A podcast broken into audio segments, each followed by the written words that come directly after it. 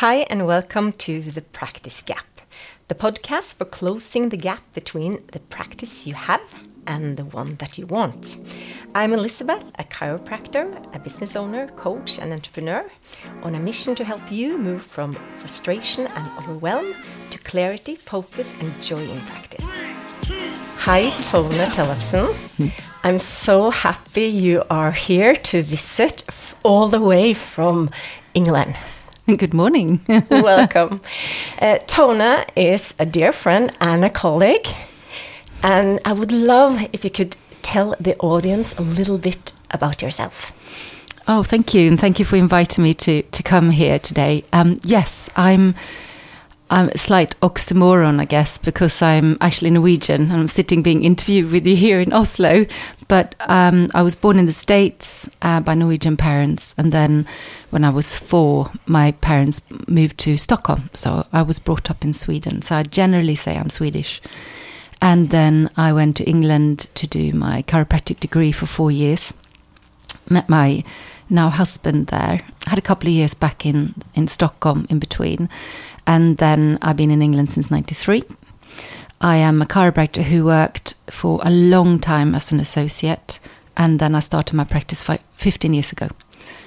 I have specialized uh, and had a particular interest in pediatrics and pregnancy. So I spent about 15 years teaching that to other chiropractors, undergraduate, postgraduate. Got done a couple of years of coaching other chiropractors how to promote themselves better. I yeah, I run my own practice called Lux Yard Clinic in Surrey, in south of London. My work is now working with patients of all ages, but I also am part of starting a charity called the Green Hub Project for Teens and it's a horticultural uh, well-being project where we help teenagers who struggle with stress, overwhelmed, social anxiety to come and do gardening in a very secluded and secret garden and uh, over a period of 12 weeks. And it's taken it's become very uh, a big part of my life uh, over the last three years really. So that's sort of me in a nutshell.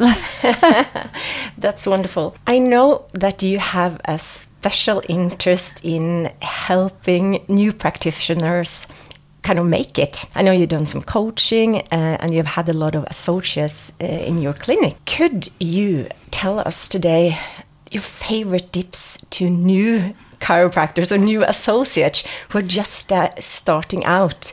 How do you become a great chiropractor? Yeah, yeah, well, I think that one of the first things to think about is that when you are studying, use that time to shadow as many chiropractors as you can and really go and look at all types of clinics so you can see clinics working in different ways so you get an idea of, of what perhaps your affinity, what you feel like where you might belong, what you feel like might work for you. So do that. And then when you graduate, I think it's really important to think about who you go and work with. Your first job is really important because that could be the make or break of, of whether you actually carry on as a chiropractor or not. Um, at the moment, uh, around the world, it's very hard to get associates for some reason. There, there's more jobs than associates, which means obviously there's more. There's a great need. But I would really urge caution to a new graduate to really think about where they're going. And it's very easy to go to a shiny, shiny prospect. And that what I mean with that is that a clinic where maybe they have several clinics and they're able to offer you lots of packages. Um, you know, they may pay for your insurance, they may pay for uh, graduate scheme and so on and so forth. And that's great, but I would actually say that it's more important that you go and interview the clinics and if they're right for you. Also, if you're going to be right for them, I would actually consider who you start working with if they're going to be the right mentor for you. So, if I'm a new I'm a new practitioner, I'm just out of school, I've gotten some shiny offers. What are the questions that I as a new chiropractor, young aspiring with lots of potential, should ask the people that I would like to work, like, or if I'm looking to some find a place to work, what what are the questions I should ask? I, I would say, um, how are we going to work together? How are we going to men- How are you going to mentor me? And I, ironically, I would actually go and shadow all the other practitioners in the practice and actually speak with them, talk to them. What is it like to work in this practice? How are you supported? How do you feel that your the, the principal is going to support uh, is supporting you because if you then speak to the colleagues so you get an idea of the the culture the values of that practice and i would spend time with the principal as well it, it, shadow the clinic that you want to work in and see is this the vibe of a clinic where i want to work does this sit with me. Don't just go, I need to have this job because it's going to give me money. obviously, that, that's really, really important. But we, I've spent so much time with new grads who've got a shiny, shiny job. And then the values have been really conflicting to what actually the new graduate wants to do in chiropractic practice. And then they get cross with the principal. Well, they don't need to get cross with them. They just haven't met, been had the same values. So I would definitely say, you know, how we're going to work together. But on the other hand, uh, uh, from a principal point of view, you also need to, as a new grads, you have to work hard. You know, it's not just if we turn it around. Yes, it's important to find the mentor, and for me, that's really, really important. But then once you find the right mentor, you have to work. You know, you are never ever going to get busy, successful in practice by just sitting there and rolling your thumbs. You have to do the work. Mm. What is the biggest difference uh, on starting out as a new uh, practitioner today uh, versus 15 years ago? Do you see uh, what are the biggest differences you see? 30 years ago, going even further back, we didn't ask we didn't ask anything of, of our our bosses, really. It was up to us to pay all our insurances and graduate schemes and pensions and whatever. And then it was up to us to work hard. And many of us would work in several practices. We would drive miles. Now the new graduates um, are, are, a different generation, where perhaps have been brought up slightly differently, and they expect more. And I, I just have to say that I, I just think that new graduates need to just build resilience. You have to be prepared to work you have to be prepared to put the work in. And that means that if you are working and you don't have many patients, you spend that time when you don't have patients thinking, how can I get out of my community and get connected? What are some suggestions? Like, I'm just graduated, I have lots of potential, I have very, very few patients, I don't know where to start. What, what are some suggestions that I could do? So you can think about your marketing of inside marketing in the practice, outside the clinic, on the outside wall, and in the community. So inside the practice, I would say, you know, get get going with writing blogs because every time you write something, you have something also to talk to your patients about. Sit down and think about, okay, just give a whole theme and just help yourself. Think that your patient list is yours and just think of it as if you're opening up your own practice. Because if you're opening up your practice, you have to do the same thing. But if you're just relying on the principal or the, the success of the clinic to give you patients, it's not going to take you very far. It's much better that you earn the patients. So start writing blogs. If you don't write like writing blogs, do video blogs. But if you've written a blog, that can become an Instagram post, a video blog. It can go on to LinkedIn, whatever. Fine. This uh, just to make a little commercial for my podcast with Andrea. He's actually talking about exactly the same thing. He's talking about content marketing, and uh, he calls it tripling down. So if you want to go back uh, to episode three and uh, hear more about that, uh, you are quite welcome to. Yeah, and I, I think find your media. So some people are extremely good at Instagram. Some people are really good at videos, and and there, there's a fantastic chiropractor in London who she does doesn't like talking, so she does silent videos with with with sort of like information text. What's her name? Do you remember? Ami, Ami, Ami Said. I can send you her link. But she's really inspirational and she does the work, you know, and she has a six week waiting list. Yeah. So there is a link between the work she's puts down and the output. When you do that work, you show that you have knowledge and skill.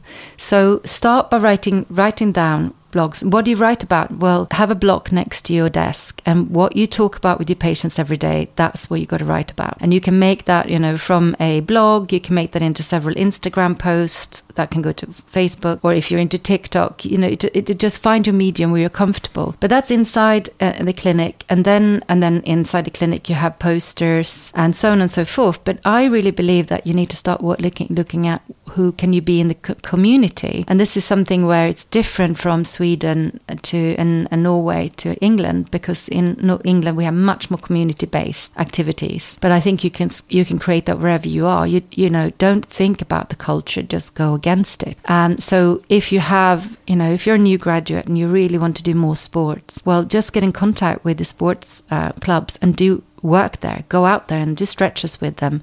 Get involved. Show up every week. Show up show up show up. Give them tips give them you know and decide what funnel you're going to do that with. And just be there. Give service. And then you will be the the person of trust that they will think of, even if it's for something else, because you're showing up. And if it, if it's people over sixty or seventy, then you know see if you can get involved in elder centres or activity day centres or something. Obviously, Elisabeth, you're a pediatrics and pregnancy. Within that field, you know, go and talk to the new baby groups or the parental groups and offer your time for free and think of it as a service. And then when you do that regularly, people know, well, she, he is that chiropractor who does this, and therefore I trust them. Yeah, so you become a trusted source of health information.